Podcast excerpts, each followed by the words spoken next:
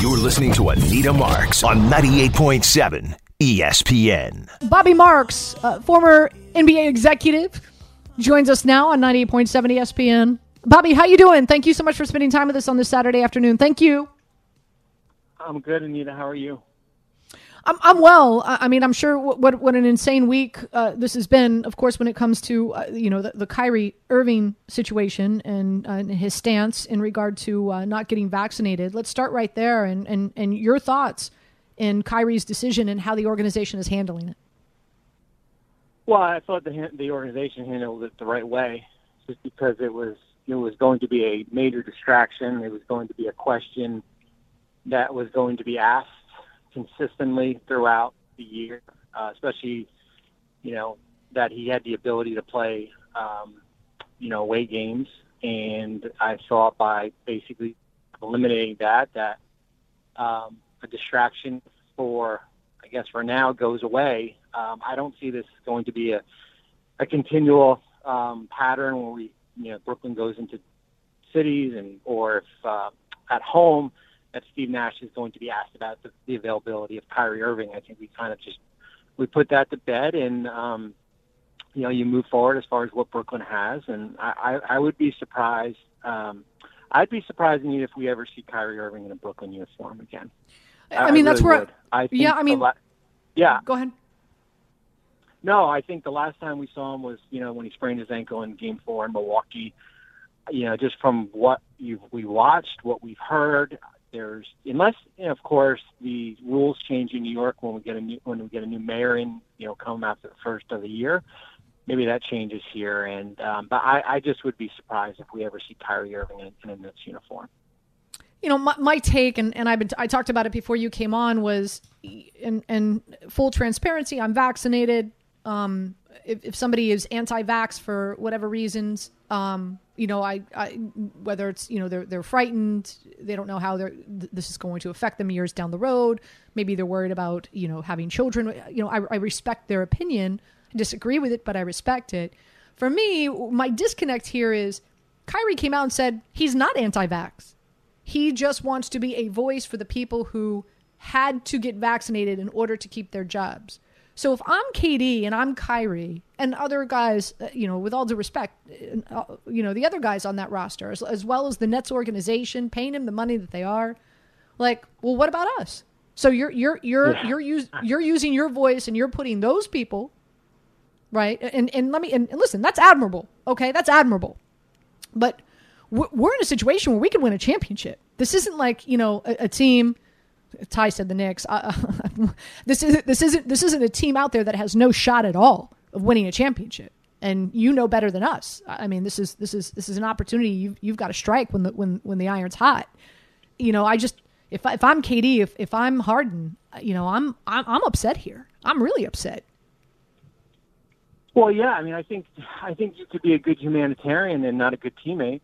I mean, I think there's, you know, I think that's where where I see it here where you know, especially for you know Kevin coming to Brooklyn, you know, with with Kyrie, and I yeah, I mean, I think I would have probably felt better if if Irving would have come out on when he did the Instagram live post and said, "I'm, you know, I don't believe in science and I don't believe in you know the vaccination." And fine, that's what you want to believe. We can, as you said, we can agree to disagree, disagree. But when you're you're trying to take a stand for millions of people and what are you going to actually get out of it here? You know, the the rules are the rules, and you know, like I, you know, I, I'm, I'm watching the Instagram live, and I, you know, I see former Nets Stephon Marbury say like, you know, Muhammad Ali would be proud of you. I mean, come on, you know, like wake up here. That's that's not what Muhammad Ali, as far as everything that he fought for, that wasn't, you know, vaccination wasn't one of them here. So, you know, it's disappointing, and you know, the Nets move on. I I still think they have enough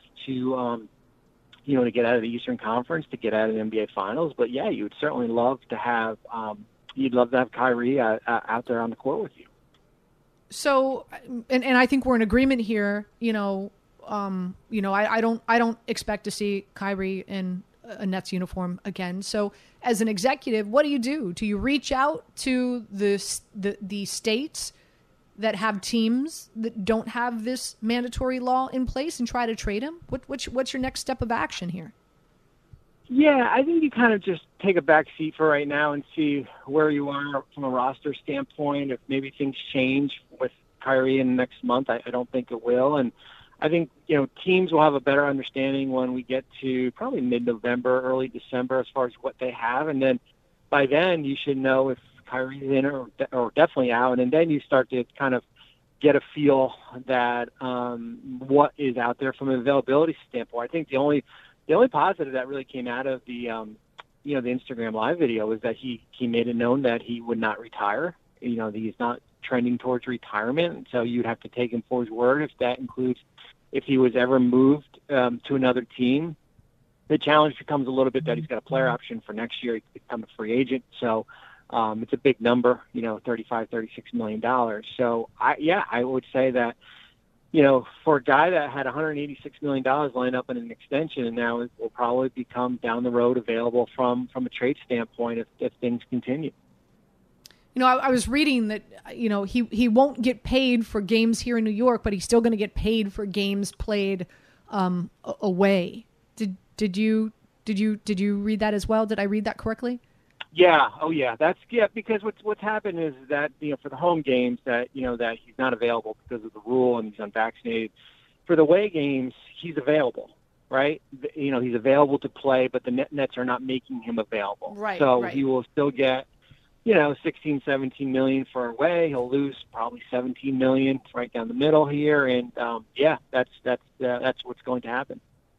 Bobby Marks joining us here on 98.7 ESPN. Um, all right, let, us keep it in within New York, Bobby. Um, you know, your, your thoughts on the Knicks. I love what they did last season. Um, excited to see what they can do this season. Do they take a step forward? Do maybe they make it into the postseason and possibly compete to make it to the second round? What are your realistic expectations for the Knicks this year? You know, Jeff Van Gundy uh, had a great line on a, on a conference call with the media yesterday where he said, like, he, he sees this New York team being better than they were last year, and that was a four seed, but not sure if that's going to, you know, translate into a top four seed. The Eastern Conference, Anita, is a bear. I mean, mm-hmm. this Eastern Conference is is so good here. So New York could go out and win 45, 46 games and, and be a lot better, which I, I think they're going to be improved and still find themselves as a six seed, maybe as a seven seed, trying to fight in as, as a playing team here because the teams and you know the teams that were behind them, the uh, Miami's of the world, I think are a top four team. I think Boston got better. I think Atlanta will still be good. Charlotte's got improved here. Um, certainly we know about the top teams. We'll see what happens in Philly with the Ben Simmons situation here. But yeah, I, I like what they did. I like the con- continuity factor, basically bringing back Rose, um, Noel, um, guys like the Alec Burks. Um, Kemba, of course, is the wild card of all this as far as from a health standpoint. I think Evan Fournier is an upgrade at the shooting guard position. Certainly, and you've got Julius Randle. I think the big thing will be is if RJ Barrett can take that next step. I don't think he gets enough credit out there. You know, you see all these these polls as far as these top 25 under 25 players and the top 100 list, and you don't really ever see his name there. And I'm expecting him to take that next that next step. Um, my plays I had to submit my picks or you know our futures picks for our uh, ESPN column. I'm all over the Golden State Warriors. I like them to win over 48 and a half games. Uh, Steph Curry to, uh, of course, shoot more threes than anyone on the planet, and uh, and and I like Steph Curry to win the MVP at plus 750. Um, your, your thoughts your thoughts on on my my futures prediction? yeah, you're going to see a lot of Curry in, the beginning, right? You're going to see a lot of Curry, right? For, yeah, you're going to you're going to see a carryover effect, and I think he's I think he has the momentum from last year it's r- rare to win back-to-back MVPs. You know, certainly with Jokic, I know we saw it with uh, Giannis before. So even if, if, if Nikola has a really good year, I think Curry will probably be should be probably one of the favorites here. I think that's a really good number with Clay out. I think how he how Clay comes back, how the younger players develop. Your two picks with um, Kuminga and Moody um, when Wiseman comes back, if there's another trade out there, um, they're they are a wild card team in the Western Conference. Um, just because of there's a lot of different variables. I actually, yeah, I had to submit my picks too. I have Utah coming out of the Western Conference. I'm I'm gonna buy in again. I know they'll probably break my heart when we get to the playoffs, but I have a Utah Miami uh, NBA Finals. I have the Heat winning it all. I think the Miami. Yep. I think Miami starting five is the best in, in, in the NBA here. My only question there is probably what their depth is. Yeah, that was so. In the East, I've I've, I've got Miami. I got Miami win total over, and uh, and them representing the East in the championship as well. So, uh, but great stuff, Bobby. Again, please know how much I appreciate you joining us this afternoon. Uh, enjoy the rest of your weekend. Thanks, Anita. Appreciate it. You're listening to Anita Marks on 98.7 ESPN.